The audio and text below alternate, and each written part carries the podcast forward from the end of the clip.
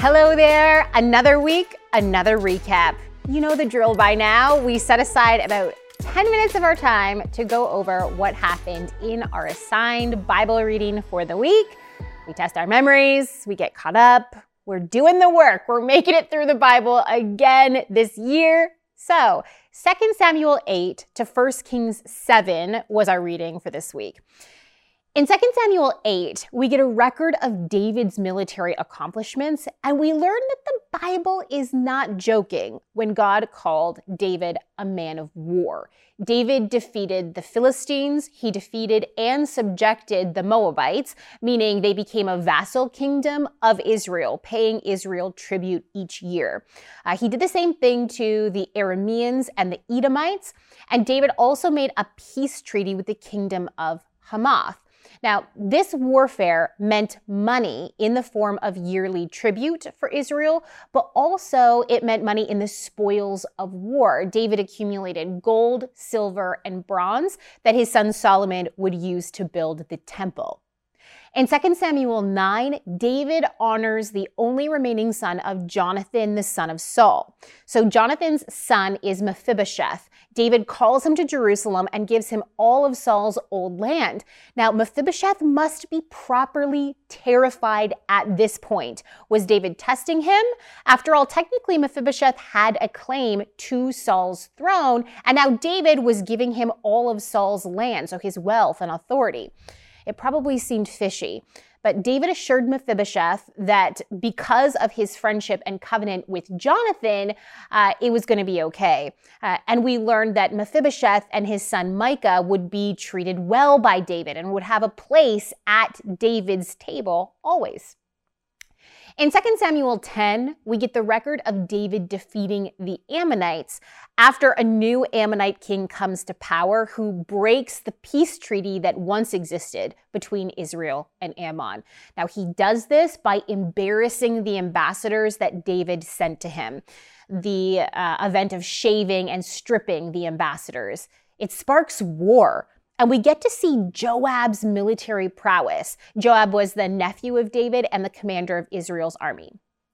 In 2 Samuel 11, we get the record of David's huge sin. He's sitting at home while his military fights his battles, and David ends up abusing his power to have an affair with the wife of his warrior Uriah. David tries to cover up the wife's subsequent pregnancy, but when that doesn't work, he has Uriah killed in battle, and then David marries Bathsheba. In chapter 12, the prophet Nathan rebukes David for these horrendous sins, and David does repent. David and Bathsheba's son is born, but dies shortly afterward. Joab then calls to David, calls to David from the battlefront because the battle is the war really is basically won. And Joab wants David to come and claim the final victory so that the honor would go to David and not to Joab. In 2 Samuel 13, we're told the horrific sin of David's son Amnon, who sets up this whole scenario so that he can rape his half sister, David's daughter, Tamar. We're told that David was furious, but not that he did anything to correct Amnon or help Tamar. So Tamar's full brother, David's son Absalom, kills Amnon for the crime, and Absalom is banished. He goes to stay with his maternal grandfather, the king of Geshur. In 2 Samuel 14, Joab, through a series of events, arranges for David to invite Absalom back to Jerusalem to reconcile with him. Now, it takes a few years, but it does happen. But then in 2 Samuel 15, we learn that Absalom is not interested in David being king of Israel. He must have lost total respect for his father. Absalom launches a conspiracy to take the throne of Israel, and it works. He gets a tremendous amount of support in Israel, and David has to flee the country.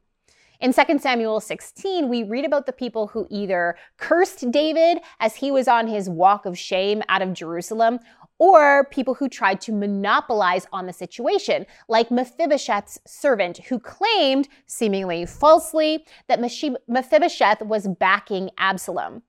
David still had a loyal following, however. His advisor Hushai became a double agent for him, pretending to be loyal to Absalom in order to send intel to David.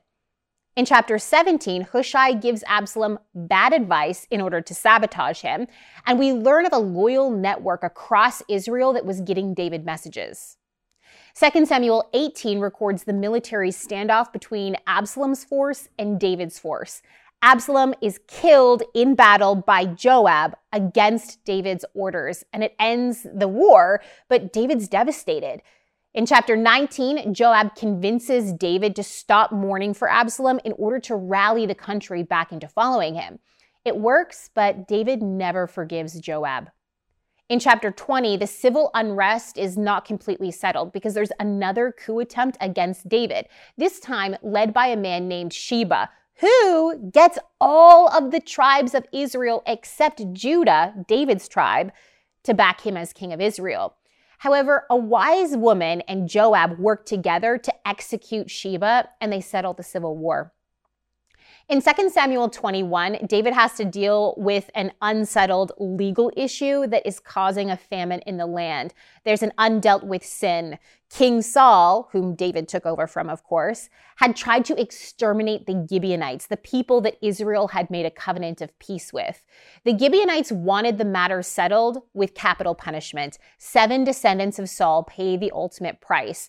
But David is moved by the love of one of their mothers, and he gives the men a proper burial. 2 Samuel 22 contains a song of David that's almost exactly the same as Psalm 18. The theory is that Psalm 18 was probably a version of this song modified for use in the temple. 2 Samuel 23 records David's last words in a composed poem, and the chapter gives some of the exploits of David's special military unit, referred to as his mighty warriors or mighty men.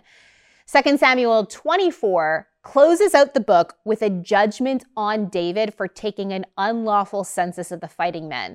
Now, God gives David options for punishment, and David asks God to decide between famine or plague. The end result is that a plague strikes, and God directs David to build an altar and sacrifice burnt offerings on it so that he can stop the plague. Now, that brings us to 1 Kings. In 1 Kings 1, we see David's failing health as he ages, and his son Adonijah takes advantage of this to declare himself king.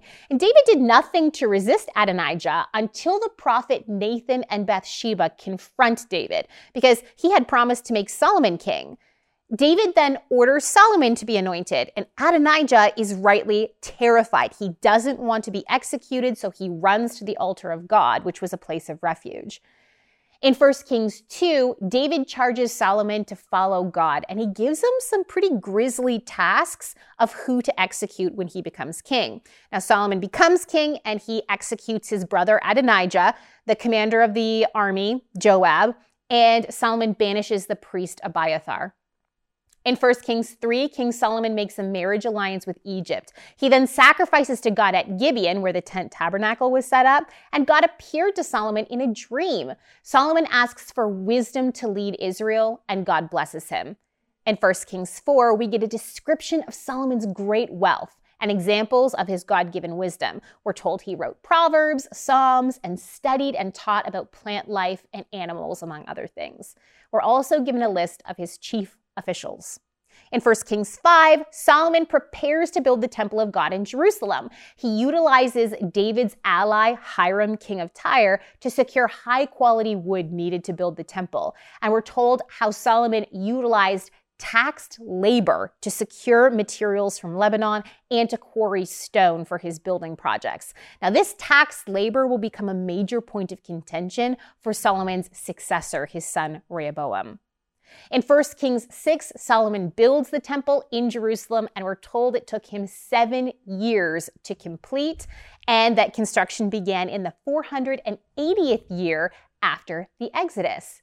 And finally, for today, 1 Kings 7 records the building of Solomon's Jerusalem palace that took him 13 years to complete. And we're also told that he built another palace for his wife, Pharaoh's daughter. To finish the chapter, we're given a list of all of the furnishings that were made for the temple, like the two bronze pillars, the cast sea, and much, much more. That's it for this week. If you have any comments or questions, pop them down below and happy reading. Thank you so much for watching. We want to keep producing high quality biblical content, but we can't do it without your support. If you feel called to support us, please click the link in the description under donate. Your support really means a lot to us.